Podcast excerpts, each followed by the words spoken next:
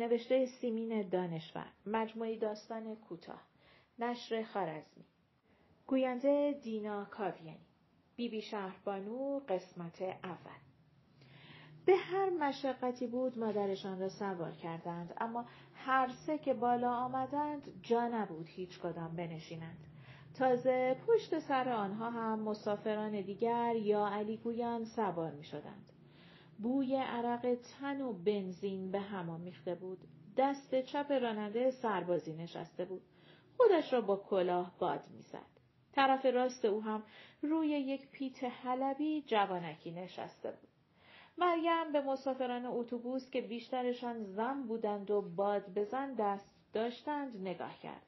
اما هیچ کدام از جان نجنبیدند که لاقل به مادر مریم جا بدهد. فکر کرد نمی بینین که عاجزه؟ و نگاهی به مادرش انداخت که با چشمان باز بینگاه آرام ایستاده بود و انگار به سر و صدای همسفرها گوش می‌داد. همانطور حیران وسط اتوبوس ایستاده بودند و جرأت نمی‌کردند به کسی رو بزنند که شاگرد شوفر داد زد برید جلوتر مریم دست مادرش را گرفت و او را به ته اتوبوس کشاند. یک لحظه به دور برش نگاه کرد و برادرش را ندید. اما وقتی او را کنار جوانک روی پیت حلبی نشسته دید تعجب کرد. حیف دیگر نمی‌شد مادرش را روی پیت بنشاند. اتوبوس در میان صلوات مسافران عقب زد. از توی صف اتوبوس ها بیرون آمد. از چند خیابان گذشت و آخر سر در جاده شهر ری رو به مقصد افتاد. مریم دست مادرش را گرفته بود. بخچه زیر بغلش سنگین بود. چادر سیاهش از سرش لیز می‌خورد و نمی‌دانست کدام را نگه دارد. چادرش را با دندان گرفت. با هر تکان تعادلشان به هم می‌خورد. مریم میترسید هر دو کف اتوبوس بغلتند. یعنی اگر کف اتوبوس جای خالی پیدا می‌شد. به وضع خود که خو گرفتند نگاه مریم به چشم پیرزنی افتاد. انگار مدت ها بود میپاییدشان. مریم با چشم التماس کرد. زنی بود استخوانی و قوزش از زیر چادر بیرون زده بود. عاقبت پیرزن جابجا جا شد جلو خزید دست مادر مریم را گرفت کنار خود نشاندش زن جوان کنار پیرزن زیر لب گفت شش و خود را جمع جور کرد. مریم بخشه زیر بغلش را روی زانوی مادر گذاشت. میله فلزی اتوبوس را گرفت. راحت شده بود. باد باد بزن پیرزن به او هم می‌خورد. کم کم رویش را باز کرد و به پیرزن خندید. زن جوان بلند گفت به همه که می‌رسه مادره به ما که می‌رسه زن بابا. و پیرزن گفت بسه بسه آفتاب دم غروب از پنجره بی شیشه و بی پرده اتوبوس به درون می آمد و می‌رفت. تکان اتوبوس و حرم گرما مثل گهواره ناراحتی مریم را به خواب می‌خواند. زنهایی که مثل مریم وسط دو ردیف سندلی ها ایستاده بودند و دست خود را هر جور بود به جایی بند کرده بودند نمیگذاشتند مریم برادرش را ببیند. یک بار که با تکان اتوبوس زنها یله شدند نیمرخ برادرش را دید. با جوانک حرف می‌زد. اندیشید یعنی چی میگه؟ و حدسش راه افتاد. اگه من جای اون بودم جوانک رو میپختم. دیگه موقع زنش که شده پشت لبش که سبز سبزه. بهش می‌گفتم داداش نگاه کن. من یه خواهری دارم که پا به بخته. نه اینطوری بده. می‌گفتم یه خواهری دارم که همه خونه رو نگه میداره. دستپختی داره که دهن آدم آب میافته. کت و شلواری اتو می‌کنه که انگار مغازه اتو کرده. پنج کلاس هم درس خونده. تاریخ جغرافی حساب. بعد می‌گفتم داداش کی کارای تو رو می‌کنه؟ کی جورا با تو وصله می‌زنه؟ نه. اینم فایده نداره. شاید بگم مادرم یا خواهرم بهتر برادره بگه داداش من تو باید سرمون رو بالین خودمون باشه. باید زن بگیریم و به فکر سر و سامون خودمون باشیم. نه. عجب احمقی هستم. جوونک خواهرش رو میده به برادره و عجب کلاهی سر من میره. اون زرنگتره. بزرگترم هست. اتوبوس تکان سختی خورد و همه مسافران یله شدند. نزدیک بود مادر مریم از کنار پیرزن بیفتد. اما کجا؟ معلوم بود مادرش و پیرزن سر حرف را باز کردند. شنید که پیرزن به مادرش اطمینان می‌دهد. پس این همه مسافر برای چی را میافتند؟ بی خود که نیست. قربونش برم بیبی شهربانو خیلی مجربه. و مادرش می‌گفت اگه مراد منو بده اگه چشمامو روشن بکنه سال دیگه یه جفت چشم نقره براش میارم. و مریم از مرادخواهی مادرش حدس دیگری زد.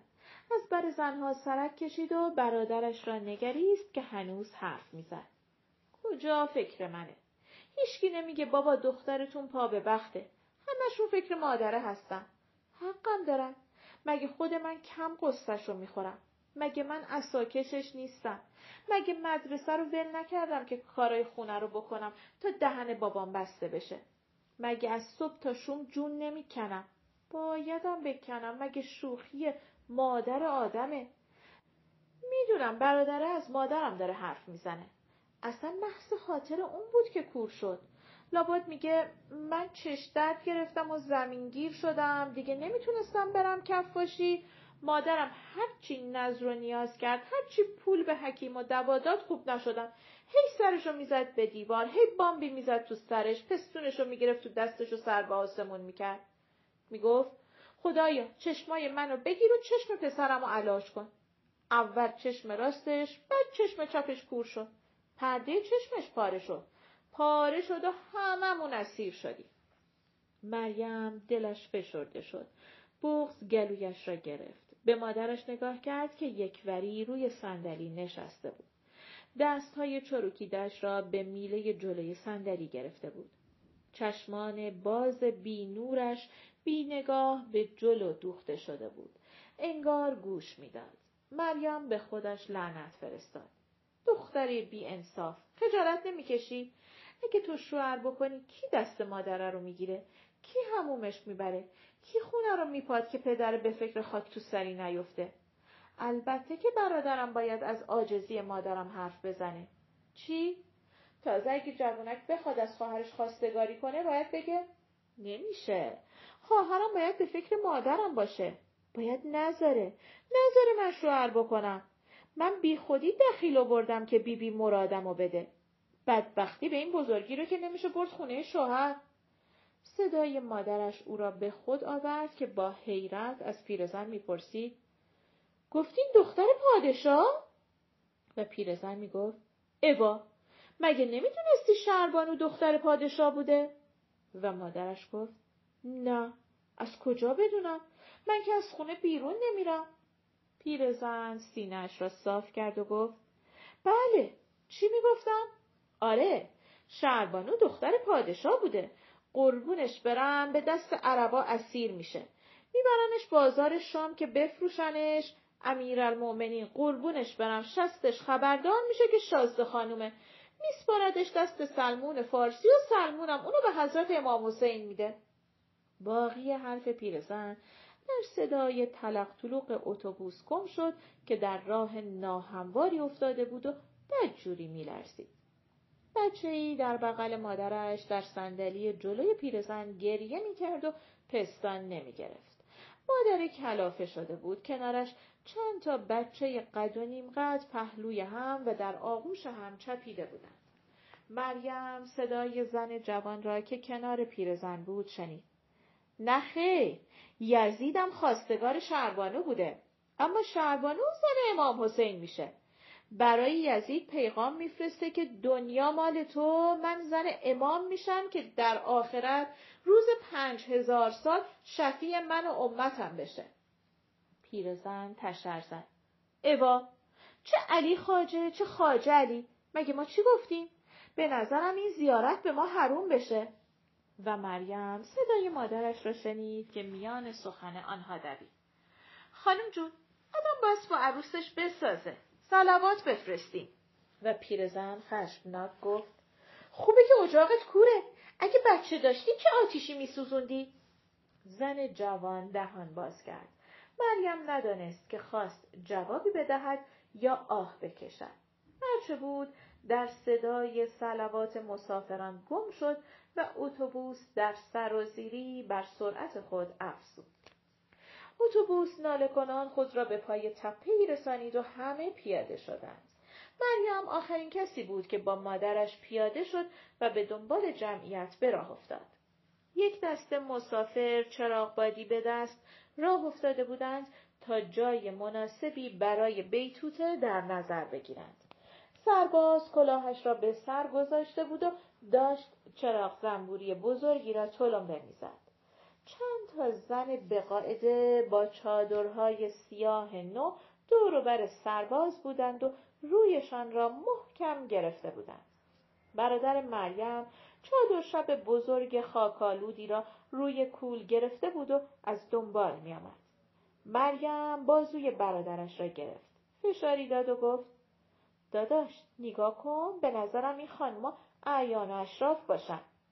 مادر پرسید ننه چجوری هستن؟ مریم نمی‌خواست دل مادرش را بشکند و هر چشمایش مال مادرش هم بود. چادرشون نوعی نوعه.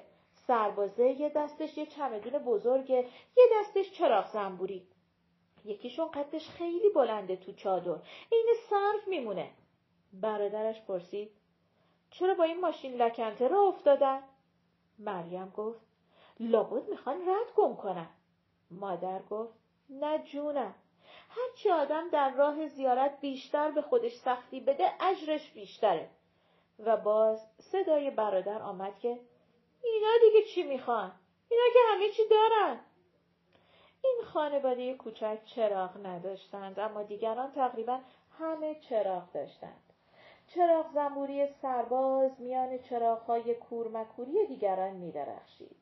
چراغهای دیگر مثل ستاره های ناشناس چشمک می‌زدند. گم می‌شدند و از نو میدرخشیدند. مریم مدام می ایستاد و پشت سرش را نگاه می‌کرد. با چشم دنبال کسی میگشت اما نمییافتش. دفعه آخری که ایستاد قیافه پیرزن همسفرشان را در نور چراغ زنبوری تشخیص داد و به نظرش آمد که به او میخندد و اشاره می‌کند. برادرش از جا در رفت دستش را گرفت و کشید و گفت رابیا آدم خوب نیست پشت سرش نگاه بکنه. دستم درد گرفت به تو چه؟ مادر درس همیشگی را از سر گرفت. مریم هرچی داداشت میگه بگو چشم. من که چیزی نگفتم اون پیله می‌کنه. خب آدم هزار بدبختی به سرشه خیلی دلم می‌خواد چشم ننم خوب بشه خیلی دلم می‌خواد تو سر و سامون بگیری من پابند شماها هستم. اگه نبودم حالا تا هفت پرکنه هند رسیده بودم. مادر گفت بگو به امید خدا. بدبختی مثل لجن سیاهی بود که غرقشان کرده بود. در آن دست و پا می‌زدند و به هم میخوردند و هم دیگر را میآزردند و بعد برای هم دلسوزی می‌کردند. مریم چنان دلش برای برادرش سوخت که نزدیک بود در بغل بگیردش. با خود گفت فکر منم هست فکر منم هست. صدای مادر متوجهش کرد که می‌گفت حیف که رضا نمی‌تونه تو حرم بیاد. اگه میومد بیبی مراد اونم می‌داد. میگن اگه مرد به حرم نزدیک بشه سنگ میشه. بلکه هم دروغ بگن. من مرادم تو بازومه. می‌خواین بیام تو حرم و سنگ نشم مادر گفت ننه استغفار بفرست. آدم خوب نیست شک بیاره. من خودم برات شم روشن می‌کنم. میگن یک کاکاسیا شک ورده اما همچین که می‌خواسته تو حرم بره سنگ شده. دلمو شور ننداز. به کلت نزنه که تو حرم بریا ننه میگن درخت توت دمقار هم مراد میده. یا عالم دخیل آوردم که به درخت ببندم. هم برا تو هم برای خواهرت هم برای بابات. برای خودم هم آوردم.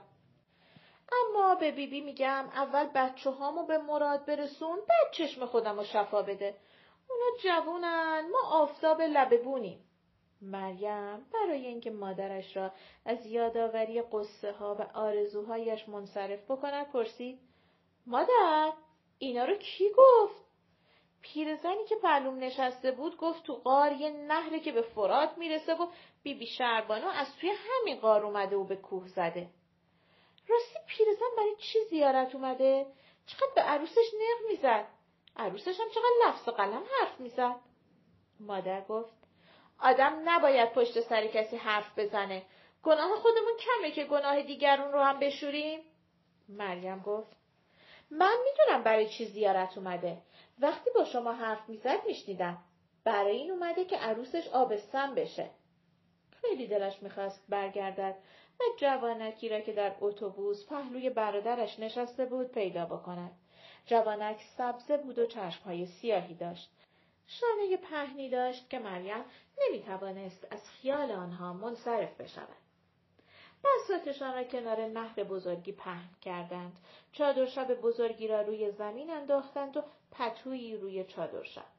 هوا کم کم خنک شده بود. باد ملایمی میوزید. صدای قورباغه ها با آواز دستی آمیخته بود. گاهی هیس هیس پرنده ای می آمد. مسافران بسات خود را کنار نهر گسترده بودند. عدهای وضو می گرفتند و بعضی نماز می خواندند. گاهی صدای الله اکبر به گوش می رسید. چراغ زنبوری سرباز به درختی آویزان بود و می درخشید. آن زنهای اعیان و اشراف روی قالیچه نشسته بودند. سرباز با یخه باز داشت سماورشان را فوت می‌کرد. کلاهش به درخت آویزان بود. مریم روی پتو رو در روی جمعیت کنار مادرش نشسته بود و برای او می‌دید. نه، این بار برای خودش می‌دید. این بار عقب گم شده ای میگشت که نمی جستش. روبروی آنها زن بچه دار روی زمین وا رفته بود و بچهش را شیر می‌داد. سینهش باز بود. شوهرش مردی با پیراهن و زیر شلواری جا و جوی خانواده را مرتب می کرد. بچه های دیگر که در اتوبوس کنار هم چپیده بودند اینک دوروبر مادر ولو بودند. پسر بچهی به پدر کمک می‌کرد و بشقاب های لابی را از لای پتوی رنگ رو رفته ای در می آورد. گاهی تکنانی به یکی از بچه ها می‌داد. نه، او در آن میان نبود. بعد از خانواده پر بچه پیرزن و عروسش نشسته بودند و بعد دیگران بودند و آخر سر زنهای عیان. سه پشت به جمعیت داشتند و زن قد بلند رو در روی جمع نشسته بود. اما او آنجا هم نبود. مریم دلش شور می‌زد که تا برادرش برنگشته رازش را به مادر بگوید. اما چه رازی؟ رازی که در بدبختی سیاهش گم شده بود. مریم خواست رابطه ای میان گم شدهش و دیگران بیابد. باز به همه نگاه کرد. اما حتی پیرزن و عروسش برای او ناشناس بودند. اما او مثل اینکه صدها سال بود میشناختش. عاقبت برادرش آمد.